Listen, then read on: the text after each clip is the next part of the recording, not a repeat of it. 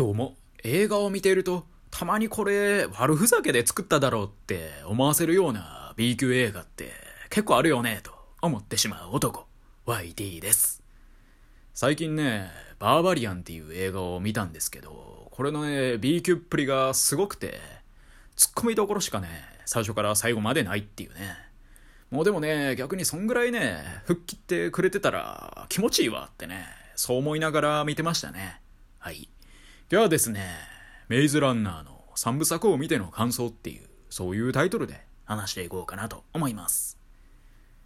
1ヶ月ぐらい前ですかね、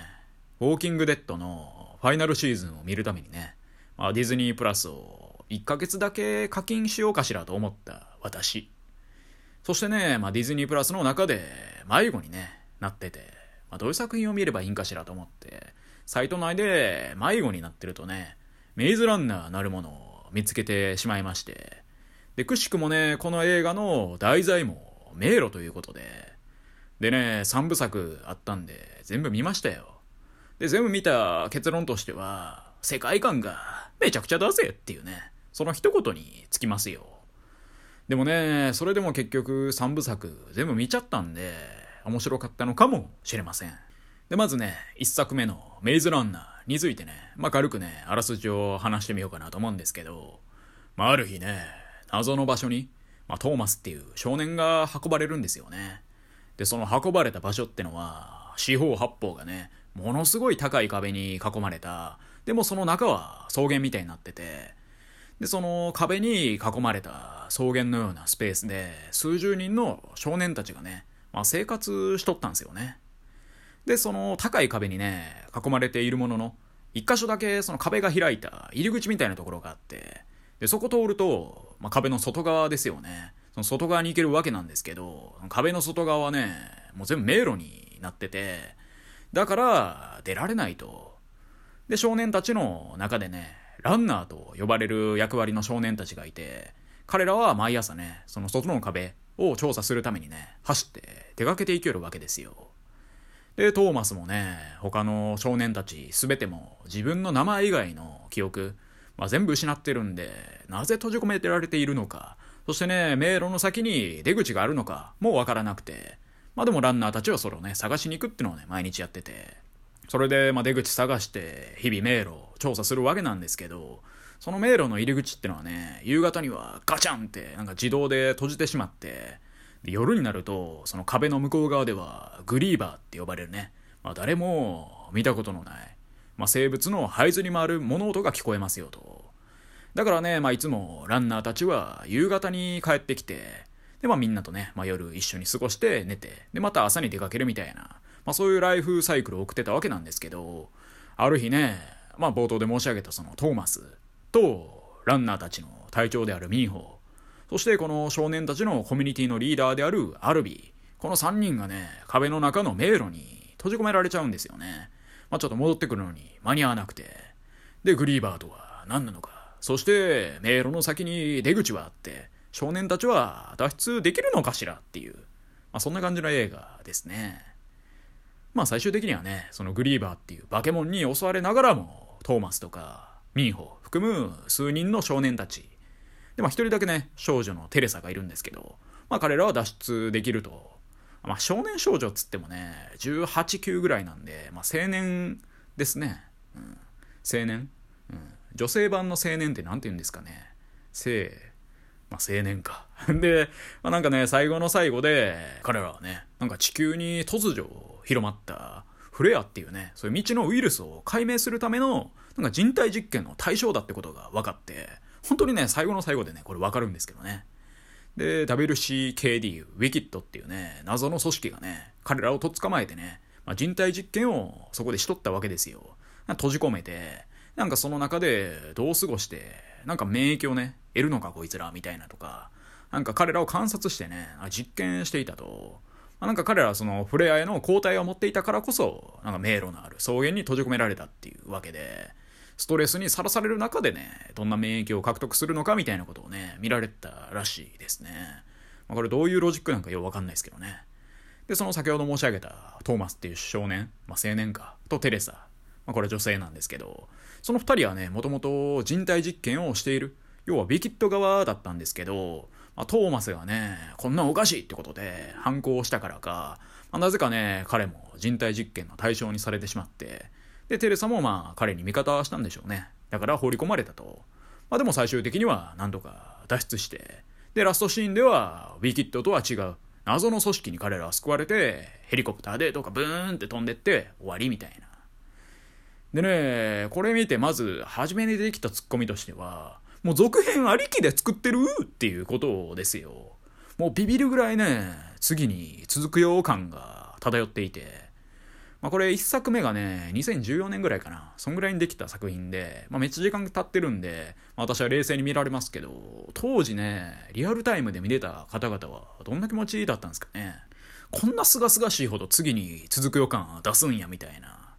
そしてね、この1作目では、後半の畳みかけ具合がもう半端やないと。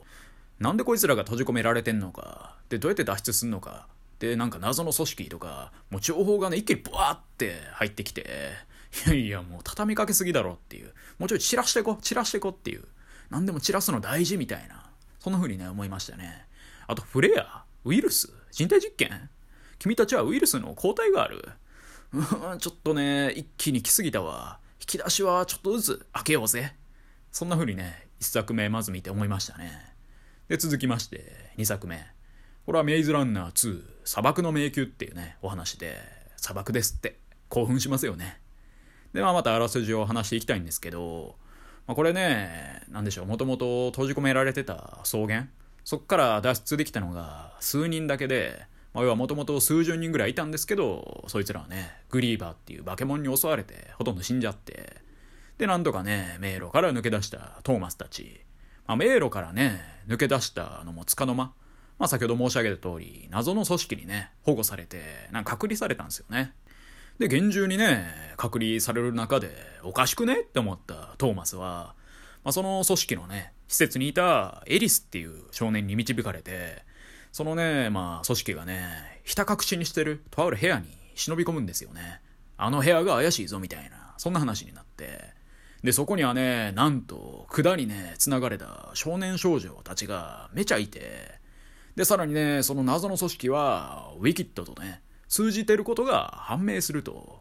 だから救い出してくれたわけじゃなくて、ウィキッドと協力して、まあ彼らをね、また実験対象として扱うみたいな、まあそういう寸法ですわ。で、それで、これはいかんですよってトーマスは思って、その施設から仲間たちをね、再び連れ出して逃げ出そうとするわけですよ。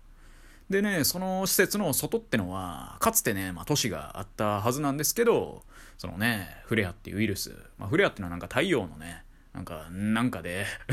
なんか地球がでも荒廃してて、荒れ果てとるんですよね。で、なんかゾンビの化け物であるね、クランクっていう謎の生物がいて、なんでゾンビって感じなんですけど、まあ、外にはね、そういうゾンビがめちゃおると。で、どうやらね、このクランクに噛まれたり、傷をつけられた人はね、ゾンビ化するみたいですね。あれ、ウォーキングデッドかなってね、ちょっと思ったんですけどね。でね、ライトアームっていうね、今度は組織が出てきて、こいつらはね、そのウィキッドと敵対してる組織っていうのが明確に分かって、だからね、トーマスたちはそのライトアームっていう組織を探してね、まあ何度かね、合流できたんですよね。しかしね、そのライトアームと合流したのもつかの間。今度はね、先ほどね、申し上げたあのテレサちゃん、一緒にね、閉じ込められたあのテレサちゃんがウィキッドに寝返ってね、で、奴らがなんかバカでかいね、戦闘機と共にやってきて、その中でね、あのミンホ、ランナーたちの隊長のミンホ隊長、あいつがね、連れてかれるわけですよね。でね、テレサには裏切られ、で、ミンホを連れて行かれてね、もう全然ついてへんやんってなって、で、トーマスは、ミンホ取り返しに行こうぜ、ウォーってなって、まあ、それで終わりましたね。で、今回はね、ゾンビかよと、ストーリーの方が迷走してるぜってね、思いましたね。あのね、グリーバーっていうね、化け物から、今回はクランクっていうね、ゾンビになったっていう、まあ、全然違うね、なんか化け物が出てきて、まあ、100歩譲ってね、ゾンビ化するっていうことはもう認めようと。まあ、フレアっていうウイルス、それに感染したら、まあ、ゾンビになるんだってことは分かった。ただそれなら、一作目に出てきたグリーバー、あいつはどこ産の化け物なんだよと。どこ生まれどこ育ちの化け物なんだよっていう。うん、グリーバーはね、ちょっと説明がつかないね、化け物なんですよね。そしてね、テレサちゃん。テルサちゃん途中まで一緒にね、めっちゃ逃げるの付き合ってくれたのに、なんでそこになって裏切るんだよと。裏切るならもうちょい早めに裏切ってって全員思ったと思うよ。無駄にいろんな人死んだからね。うん、そんな風にね、2作目では思いましたね。で、最後の3作品目。これはメイズランナー3、最後の迷宮っていうね、ことで、最後らしいっすわ、ちゃんと。まあ3部作っていうことで、結局ね、終わり良ければ、全て良しってのがね、世の通例じゃないですか。まあそれがどうなるのかってところでね、まああらすじ話していきましょうか、また。で、そのね、先ほど申し上げた民法。民法がさらわれてね、そのさらわれた民法救出作戦が、その映画の冒頭から始まっててね、まあ、トーマスたちがもうみんなね、仲間、まあ、ライトアームの仲間たちもね、使って、うん、作戦を実行するわけですよ。で、彼らはね、列車で移送中の民法を救出しようと目論んでね。でね、お前らこんな知識どこで学んだんだよってね、突っ込まざるを得ないほどね、鮮やかな手口でね、その列車の車両、車両ごとね、なんか盗んだ戦闘機で持ち上げて、で、捕まってるね、実験体の人々をね、救うわけですよ。盗んだバイクで走り出すのとはわけが違いますよ。盗んだ戦闘機で列車の車両丸ごと持ち上げて、それでね、救出するわけですからね。ただね、その持ち上げた列車の中には、民ンはいなかったんですけどね。どないやねんってね。だからね、あ、ミンホおらんやん。全然ついてへんやんってまたなって、そっからね、ウィキッドの本拠地であるラストシティってところにね、乗り込んで、民ンを救出しようやないかってね、トーマスたちは目論むわけですよ。ただね、わざわざ敵の本拠地に乗り込むなんて自殺行為じゃないですか。で、言わされてたんですけど、そもそもね、トーマスももともと実験対象なんで、狙われとるわけですよね。うん。トーマスも当然捕まえる対象なんで、まあ、カモがね、ネギしょっていくようなもんですよね。まあ、それでも行こうとするわけで、トーマスがもう無理やりね、行こうぜって言ってね、みんな巻き込んでいくわけなんですけど、で、いざね、そのラストシティに行ってみると、そこには巨大な壁に囲まれた、なんか城塞都市みたいになってて、うん、すごいね、鉄壁の防御みたいな感じなんですよね。で、実はね、トーマスの体にはね、発信機が埋め込まれてるんで、まあ、位置がね、もうバレバレなんですよね。でね、その街に近づいたところで、ウィキッドのね、追っ手が迫るわけですよ。ただそこでね、トーマスたちを救ってくれたのはね、まあ、かつてね、その迷路、一作目の迷路の中で決別して死んだと思ったはずのギャリーというね、男で、彼はね、そのウィキッドの敵対勢力に命を救われたらしくて、まあ昨日の敵は今日の友ということで、そっからね、そのギャリーっていうやつは、ラストシティへの潜入、めちゃめちゃ協力してくれて、で、彼らはね、そのラストシティにいるテレサ、裏切り者のテレサお姉さんですよね。そいつを利用してね、民法を助けようとすると。果たして、民法救出は成功するのか？そして世界を襲ったウイルスのフレアと人類の戦いはどうなるのかっていうね。そんな感じですね。でもここもね、結論から申し上げるとというか、全然結論から申し上げられてないですけど、まあ、ミンホはね、無事に救われるんですけどね。でも、それ以上にね、いっぱい人が死んじゃうんですけどね。そしてね、トーマスのマブダチのね、ニュートってやつがいるんですけど、そいつがね、実はゾンビに噛まれてて、うん、知らん間にね、ゾンビに噛まれてて、死んじゃうんですよね。で、テレサ姉さんも、なんやかんやでね、最後死んじゃって、でね、ラストシーンでは、トーマスがね、海の前で、佇んでるシーンで、おしまいみたいな、な感じで。で、そんなね、メイズランナーはいろいろ突っ込みどころが多かったんで、まあ、まとめていきましょうかね。まずね、なんでウイルスがね、蔓延してバケモンが生まれたんだよところで、まあこれグリーバーっていうね、バケモン。こいつが結局謎すぎて、あいつ何だったんだよっていう。エイリアン映画にね、出てくるような怪物みたいな体に、なぜかね、機械のような手足が生えてるっていう謎すぎるバケモンで、あれ何？誰が作ったの？あれ。その疑問が最後までわかんない。で人間がゾンビになるのはフレアっていうウイルスのせいだっていうことで何度か理解しましたけどマジでグリーバーはどこ生まれどこ育ちなんだよっていうで次2つ目がね発信機取り除くの遅すぎだろってことで、まあ、トーマスはね実験体としてウィキッドにねずっと狙われてるんですけどなぜかシーズン3の本当にもう佳境も佳境そこに入るまでずっとね発信機が首に埋め込まれたままなんですよね。で、かたくなにね、除去しないものだから、私てっきりね、それ取ったらなんか死んじゃうような位置に埋め込まれてるのかなと思っていて、なんかね、発信機無理やり取ろうとしたら、なんでしょう、首の神経傷つけちゃって、それ死んじゃうみたいな、なんかそんなんあるのかなと思ったんですけど、でもね、最後の民法救出作戦の時にね、ピンセットでクリクリってやったら簡単に首から取れたんですよね。めちゃめちゃお手軽に取れるやんっていう。なんでずっと発信機つけっぱなしだったんだよっていう。そしてウィキッドの連中は、なんで1丸分かりなのにずっとトーマス捕まえられなかったんだよっていうね。もう疑問が半端じゃないで、次3つ目がね、トーマスの結成の効果に気づくの遅すぎだろってことで、なぜかね、物語の本当に終盤も終盤、トーマスの血を利用した結成を使えばね、そのフレアっていうウイルスに侵されないってことが分かりまして、でもね、私思いました。今更かよってね。もう実験体だった時期もあるのに、なんでその時分からなかったんだよっていう。成長の過程でフレアウイルスに対抗できるような血清というか血液になったってこと？どういうこと？でね、次4つ目。ウィキッドが一番正しくね？ってことで、まあ、トーマスがね、血清としての役割があるって判明したものの、最終的にはね、そのウィキッドの優秀な研究員たち、みんな死ぬんですよね。まあ、彼らはね、当然非人道的なね、実験を行っていたわけなんですけど、まあ、それは数少ない人間を犠牲にして、より多くの人間を救うためっていうね、一応彼らなりの正義があって、ただ最終的にはね、その彼らの本拠地であるラストシティ、爆発でね、全部吹っ飛んで、で、研究員も全員死んだと。これ何が残されたのかって考えてみると、結局ね、人類はまだまだフレアっていうウイルスと戦っていかないといけないっていうね、その虚しい現実だけですよね。もう研究員たちもみんな死んだんで、トーマスをね、実験というか、まあ、トーマスの血液を使ってね、その血清を量産するってことも、新たに研究を進めることも一切できないと、もうトーマスたちがね、必死にウィキッドに抵抗した結果、まあ、人類にとってはね、一番最悪の結末になってますよね。何も得られてないっていう。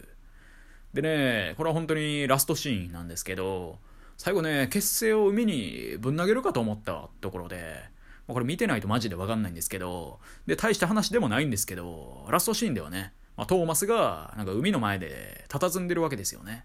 で、生前にマブダチのニュートがね、残した手紙があって、それを読んでるんですよ。でね、彼の片手にはね、あの、テレサ姉さんが最後唯一残してくれた結成があって、うん、なんかね、唯一の結成をトーマス手に取ってるわけですよ。で、このシーン見てて思いましたね。もしかしてトーマスがもうこれラス1の結成、海にぶん投げるんじゃないかしらっていう。それぐらいね、奴は脳筋なんですよね。まあでも投げなかったですね。よかったです。でね、最後の疑問なんですけど、トーマスって何？トーマスって、トーマス君何なの？どこの子よ？マジで。よくわかんない。こいつだけね、なんか特別な結成になる理由が最後までようわからんと。そして異常にね、正義感が強いのに、なんでもともとね、ウィキッドで、そういう人体実験のね、研究とかやってたんっていうところで、こいつ二重人格だったのかな。とまあ、そんなこんなでね、今更見たメイズランナーの3部作についてね、まとめてみて、めちゃめちゃツッコミをね、入れてしまいました。まあこういうのね、気になると止まらないんですけど、そこもまたね、ご愛嬌ということで、気にしたらダメだぜってことで終わっていきます。以上、YD でした。今日も聞いてくださり、どうもありがとうございました。